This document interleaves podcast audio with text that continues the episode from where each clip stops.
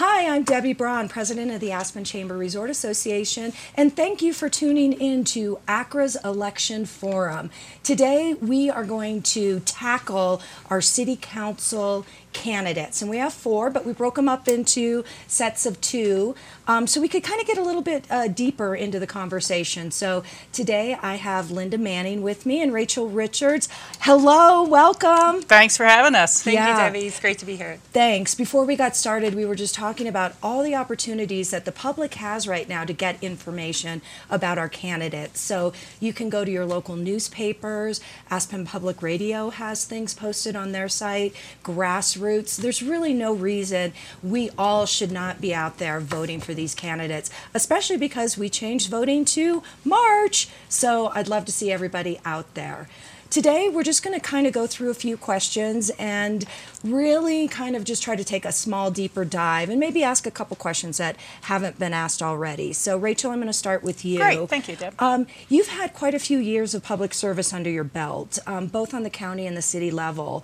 Where do you see some opportunity um, to solve Aspen's top, top issues through regionalism? Oh, thank you so much for that because I have uh, done an awful lot of regional work in the past.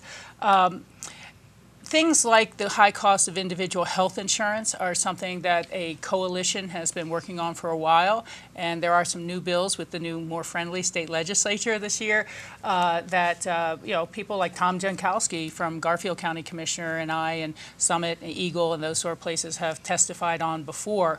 Um, those issues are going forward, and one of the most important ones, perhaps for businesses in this community, is the Gallagher Amendment. People are trying to find a way to change that so that the pass-through triple net lease taxes to those property owners are not just so crazy out of ratio uh, anymore. Um, RFTA and the Roaring Fork Transportation yeah. Authority is our best example, and people always point to that as to how we can work together regionally. Um, and uh, I was fortunate to be mayor and help lead the charge to form that and uh, other funding measures afterwards. Actually, I got the bus lanes approved uh, coming into town to that point by working with those sort of folks.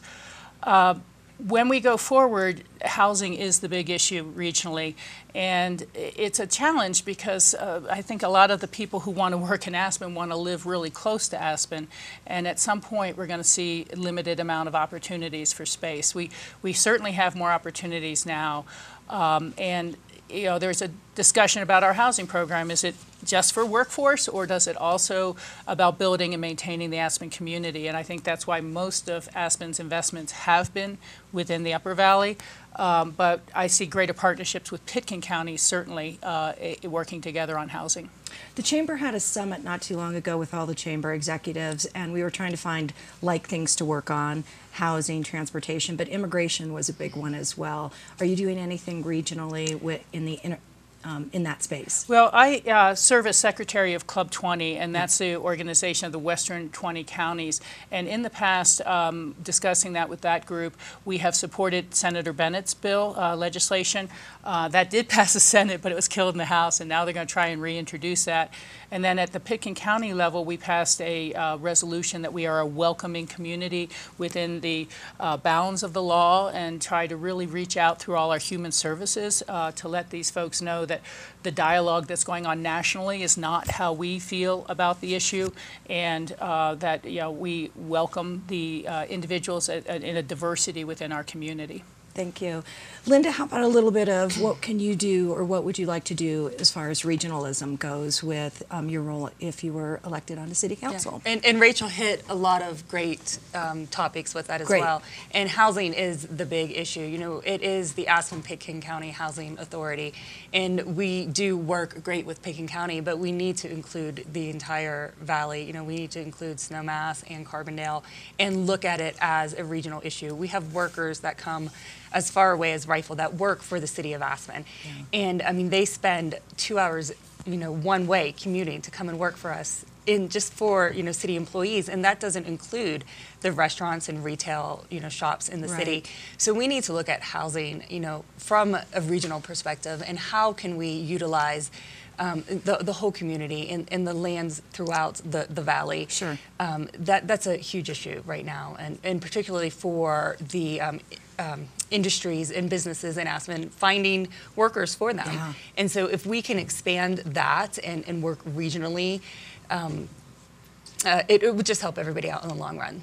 Are either of you working? Um, I understand there's like a regional housing authority that's trying to get up and running with Dave uh, Myler. Myler, um, and he's got some reports that they're about ready to publish. So, have either of you been involved in that?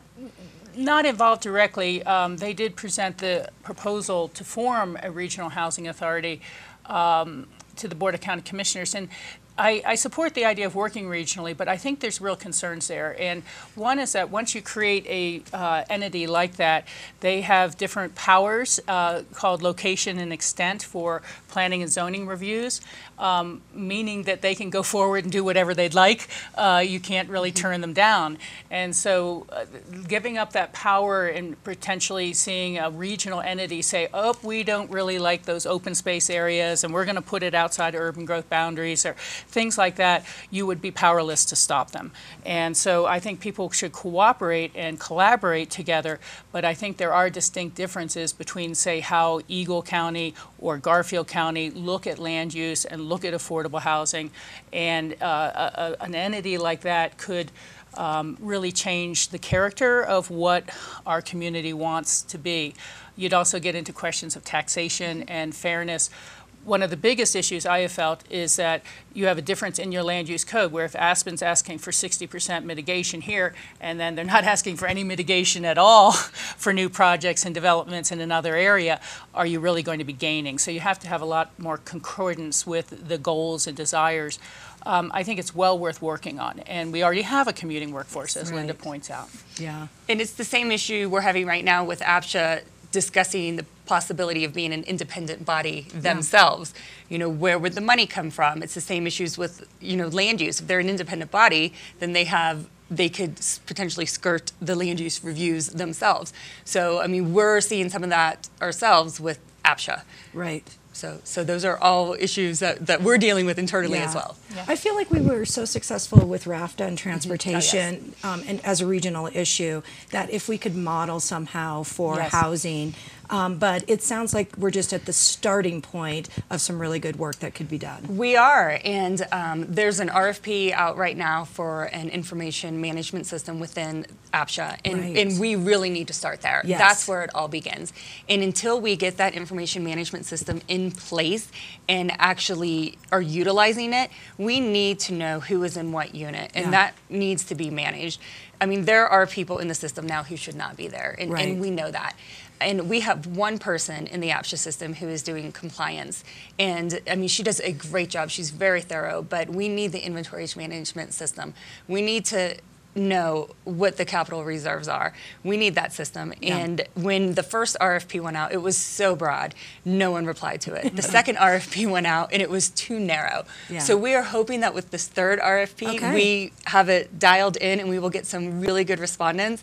And it's very expensive. This is not inexpensive software, Right. and, and we know that. It's a big capital it's- investment. It's huge, Yeah. but we need to invest the money in this. I mean, we have Yeah. 2,800 units within the APCHA system, and we need to we need to manage it, and we have to invest the money into this program. Well, you're scaring me because are you telling me we haven't been managing it to date? No, no, no. You know, okay, just And, asking. and, and, and to, to add on to that, um, the data system will really be more than just who's in the units because they do know that it's just a paper file right now, so it's not Right. very, Yes. very uh, usable.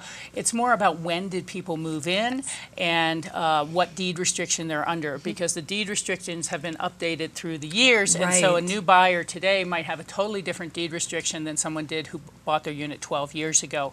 And that plays back into the whole capital reserve issues of how much can APCHA require uh, someone to pay or, or what they can require homeowners to do. Uh, I have a deed restriction that's 30 years old from having bought at a unit over at Hunter Creek condominiums, and I live in a deed restricted unit there. Uh, there are real challenges because the program, I'd say, as it's matured from its original conception, was how do you mirror the free market to the extent possible? Give people that chance to grow, develop some equity, give them a better credit rating when they apply for loans because they have home ownership. But at the same time, the uh, cap on appreciation levels and cap on how much you can put into the unit, with the attempt to keep those units matching wages, has has created a real problem. And we're just really starting to look at the idea of if you subsidize down a unit that costs $450,000 to build to someone who can afford to buy it at $225,000, are they really in, in, in the position to do the capital reserves for a $450,000 unit? Right. And how do you set that up from the very beginning that those payments are made and those, those products are kept in good, good stead? Right. Well, you know, I hope for us in, in the business community in ACRA that that housing obviously is a very big piece for Yes. us. So it's really good to hear that we're looking from a regional perspective as well as just the local le- um, level. Yeah. All the low hanging fruit is gone. So it's really going to be incumbent upon our leaders to lead us through this. Yeah. Um, so thank you. Can I make a, a final comment on that, Please. Deb? You know, I've heard out there um, from some individuals that perhaps the whole program should be rental because then it'd be easier to manage, or we should buy back existing ownership units and turn them into rental units. Um, that is just not a good idea if you want to have a committed workforce. You'd end up with people who rent for three years, realize they'll never get some equity, polish up their resumes, get some experience, and move on. And I think that it's the length and the time and the experience that people grow in their jobs here that's really important. So we need a mix from short term seasonal rentals like the MAA seasonal rentals that we did at Burlingame to long term rentals for people not in a position to buy, and then, of course, ownership opportunities through the lottery. I agree. Um, Linda, you're a city employee right now, aren't you? I am, yes. So, how are you getting yourself out of City Hall? Um, that you're just sort of not stuck in the silo of what you're hearing in City Hall. Um, how are you learning about the greater community and, and what their needs are?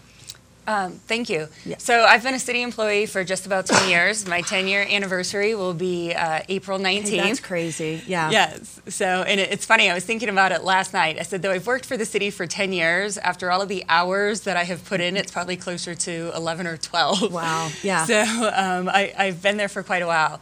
Um, you know, typically my work week is closer to 50 hours than 40, but with the campaign season, I am out every single weekend knocking on doors. Wow. Um, my job does get me out of the office quite a bit because I um, work with all of the restaurants and business owners in town, whether it's a liquor license, business license question, helping them get through the building permit system or through environmental health.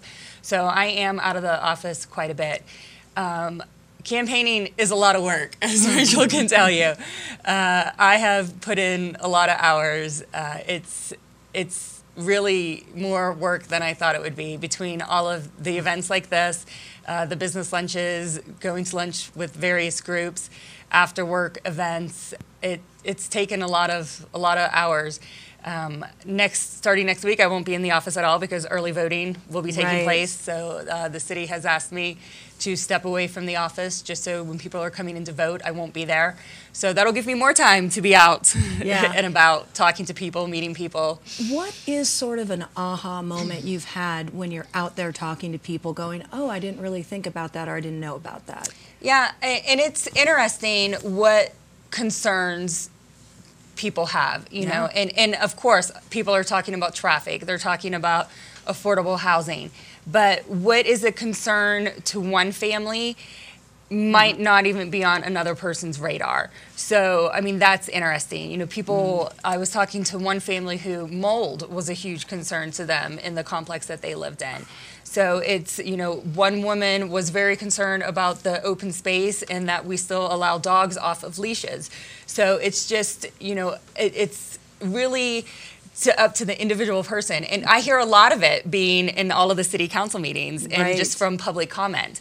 You know, and it seems like it's the same three or four themes, whether it's transportation, parking. Parking is a big issue, um, es- Boy, I could do especially a in the whole East show End. on parking, Yeah, right? yeah, yeah. we Um, should afterwards. I, I'm sure you could. And Yeah. what is it? Next Friday, we're meeting with the Aspen Institute to talk about transportation. Oh, good. Yeah. So, uh, you know, a lot of the things I'm hearing are the same things that people come and public comment at City Council about. see. So I, I don't know that there's really been one thing. You know, the, the Lift One project has come up quite a bit. Right. You know, people are talking about it. And, uh, you know, we had chatted about that before a Yeah. little bit. And um, I, I, I personally think that that project will get approved just because people want to see the lift. But the more I'm talking to people about it, you know, there are some concerns about that that project and you know just the size of the hotels that are being built. But you know, I do hear a lot of people saying that you know they want that lift and they want it at whatever cost it, it'll take. So um, you know, it is nice to be out. I've, I've met so many interesting people, uh, which is is fun. Yeah. You know, and but it. I get out there on Saturday and Sunday, and a lot of people aren't home. So good for them to be out skiing. Be on the slopes. I right? know, and and it's funny because I'll go out and Just you know sit in the gondola go up and down. Well, yeah. I'll be out at Shlomo's or at Oh. Ajax, Yeah. and I meet them fun. at the bottom of the mountain. Yeah. Yeah, so yeah. it is it's a lot of fun. Yeah. I, I'm having a great time meeting people. I'm really glad to hear that. Rachel, what about an aha? I mean, you've been in politics for a long time. Are you hearing the same thing over and over? Or something else kind of like, oh, Uh, well, I, I would add on that I'm really hearing a lot about childcare facilities. Right. And we really um, are seeing a lack of, of childcare facilities. It, partially, it's the growth of the valley. Um, the childcare facilities mid-valley for our, our commuting workforce are missing, as well as what we might have here in town. Um, yeah, as you know, I worked to preserve the yellow brick Right. uh, many years ago, making a partnership with some private developers and the school district. Uh, but uh, you know, nothing stays the same. You have to continue to improve and, and work on those. I'm also hearing a lot about kind of um, uh, everyday issues that people are concerned about, the walkability of the town. Part of it's this bad snowstorm, certainly, but people are saying, hey, they plow the sidewalks, they plow the streets, and then the crosswalks are, are like these barriers uh, where, Yeah. where the snow's been pushed up against it. And, as- and as we're trying to get people out of our cars, you have to uh, make sure it's really safely walkable. Um, composting, you know, how do we extend the land, uh, the landfill and do more composting with the restaurants? How could you make a program like that really affordable um, and, and just very green for that matter?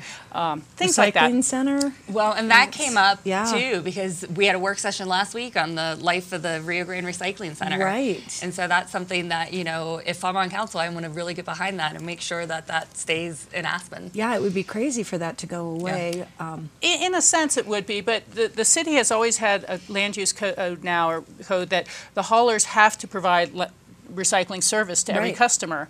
And then the county has now passed a similar code that's going into effect in June. And so you start to ask yourself, why are you making it so that uh, we have a secondary place people have to drive to when they should have pickup at their homes and at their residence throughout the area and the business community. So is anybody monitoring how much is still going in the uh. The city and the county have both uh, done some looking at that, but Yeah. um, the big change has been that recycling doesn't pay for itself anymore in any way, shape, or form. And as a society, perhaps, we have to get closer to that reduce, reuse, and recycle is the last component. Uh, I think our whole country is going to be changing along those lines with plastic waste and the concern of that in the waterways and oceans. Right. Um, thank you. Rachel, you've been a part of um, development of many current city policies over the years. Um, the same policies about which many residents currently seem distressed about. Um, how do you feel about that, and what do you wish you'd accomplish that you didn't last time? I- I'm not sure which ones you're referring to in terms of distressed about, so it's hard to answer. Sure.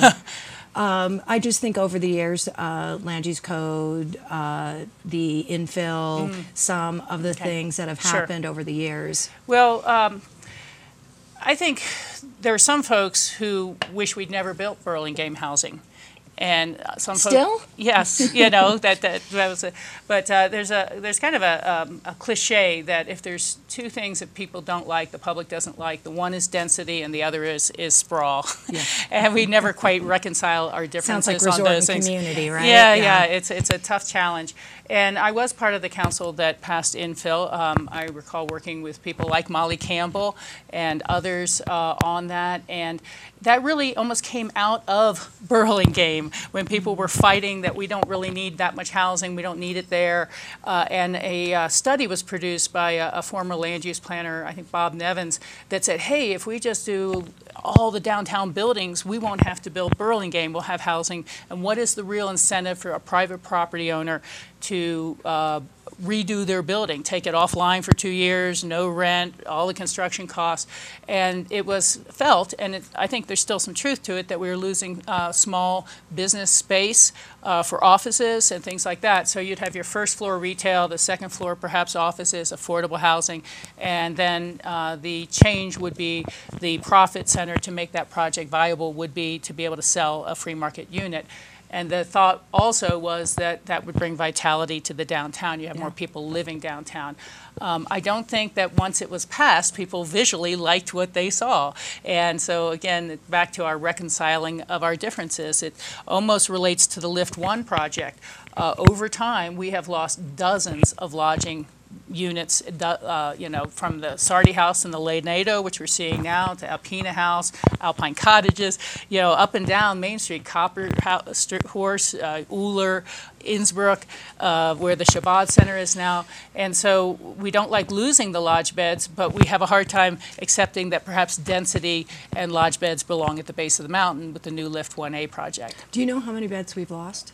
I wouldn't have an exact count, but as you know, I did the advertising distribution for Don and Jill Sheeley for many years, which I really enjoyed. And I could just count each year, oh, that one's gone, that one's gone. The Mountain House over there, John Warner's building, just one after another have uh, gone to the higher value. And I respect people's private property rights, um, but that, that, those often are single-family homes, second homes. We're looking at about 300 units that Yeah. we're down now, is what we've begun to sort of do some work on and figure out what we're losing and what we're not. So when we talk about Lift One and the beds that they're bringing in, it's not, we still have a lot of work still to do.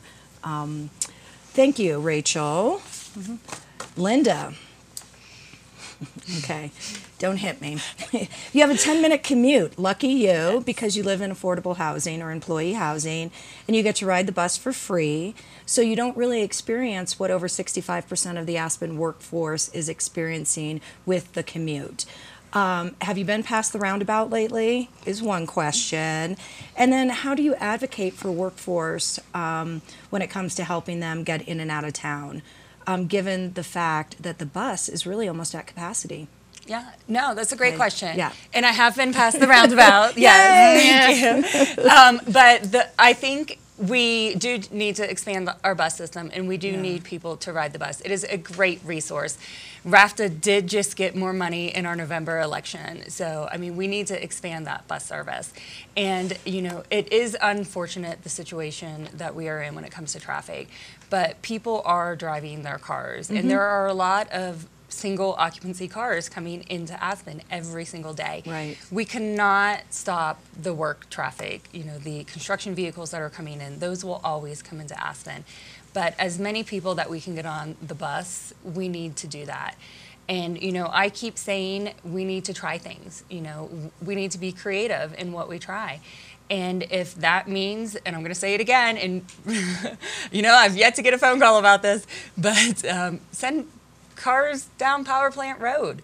You know, use it. I have friends that's my that secret. use it. I know. you use it? Yeah. Uh, you know, and I know a lot of people who do. Yeah. But I mean, to me, that's a viable option to get out of town. Yeah. But I mean, I, and I have friends who ride the bus, and you know, unfortunately, that's something that fortunately we have a bus system. We have Yeah. a great bus system, and you know, the, Yeah, but on that bus mm-hmm. system, we're standing as we're coming up and down. Yes. So are we talking about bringing more buses in Yeah. or different? That's where it starts. Yeah. You know, we need more buses, and Yeah. that's what it's going to take. Yeah. And right now, on my bus route in the winter, that's where a lot of the ski people stay in the world. In the summer, it's music school. Yeah. My bus is packed, you know, and on weekends, a lot of times I can't take that bus into town because people are coming from Highland skiing. And so those buses are full. So, I mean, even that bus is overutilized.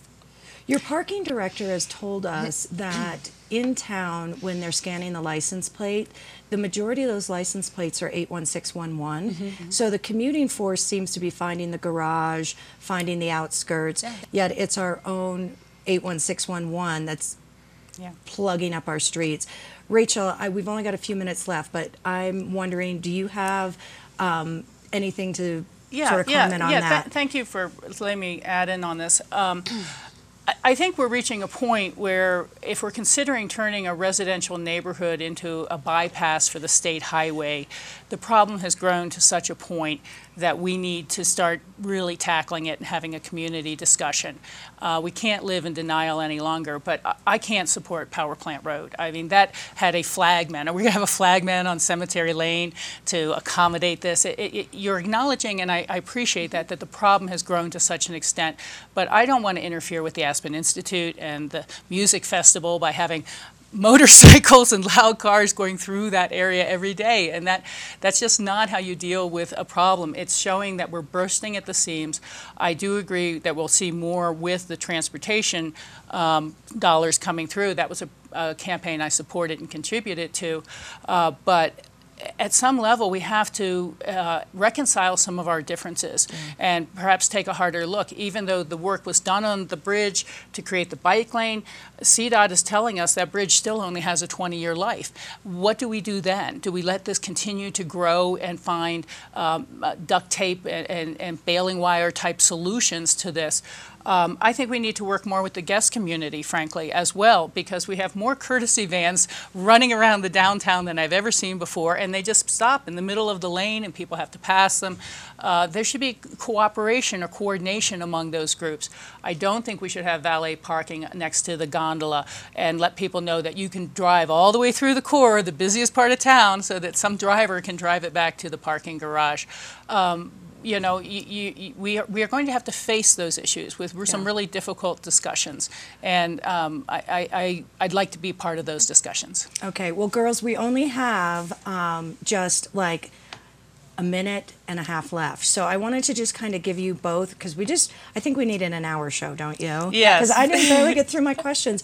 But I would just love to hear, Linda, sort of your Sure. pitch and yours, Rachel, why you should be a council member. And I need to see you be succinct in 30 seconds or less. Go. Sure thing. Well, I think after spending almost 10 years inside City Hall, I have the relationships with city staff, city management, current council members that I know from the business community, my relationships there, that I have the inside knowledge and the outside relationships to really work on council to get some of these things tackled. We are, are hiring a new city manager. I would love to be part of that and just to get a staff perspective on the hiring of a city manager for the future of city employees and Aspen as a whole. Great, thank you. Rachel? Great, thank you. Well, I do think that the hiring of the city manager is one of the most important decisions the new council will make. Uh, It's very important to go through that transition well and have them really being looking at the budgets uh, to realign those with community values, make sure there's no waste there. Um, I'd like to bring my focus and skills and experience to the board. I've been through hirings of managers before and trying to um, onboard them, as they say, uh, with the department. I think this is really about core community values and how do we continue to uphold those despite the pressure that's building, and how do we serve community citizens in their day-to-day lives. Well, I want to thank you both so much. First of all, for just getting out there, knocking on those doors, and being a part of our public process. So I wish you both the best of luck. Please get out and vote and join us again for our next edition of the ACRA Election Forum. Thank you, grassroots.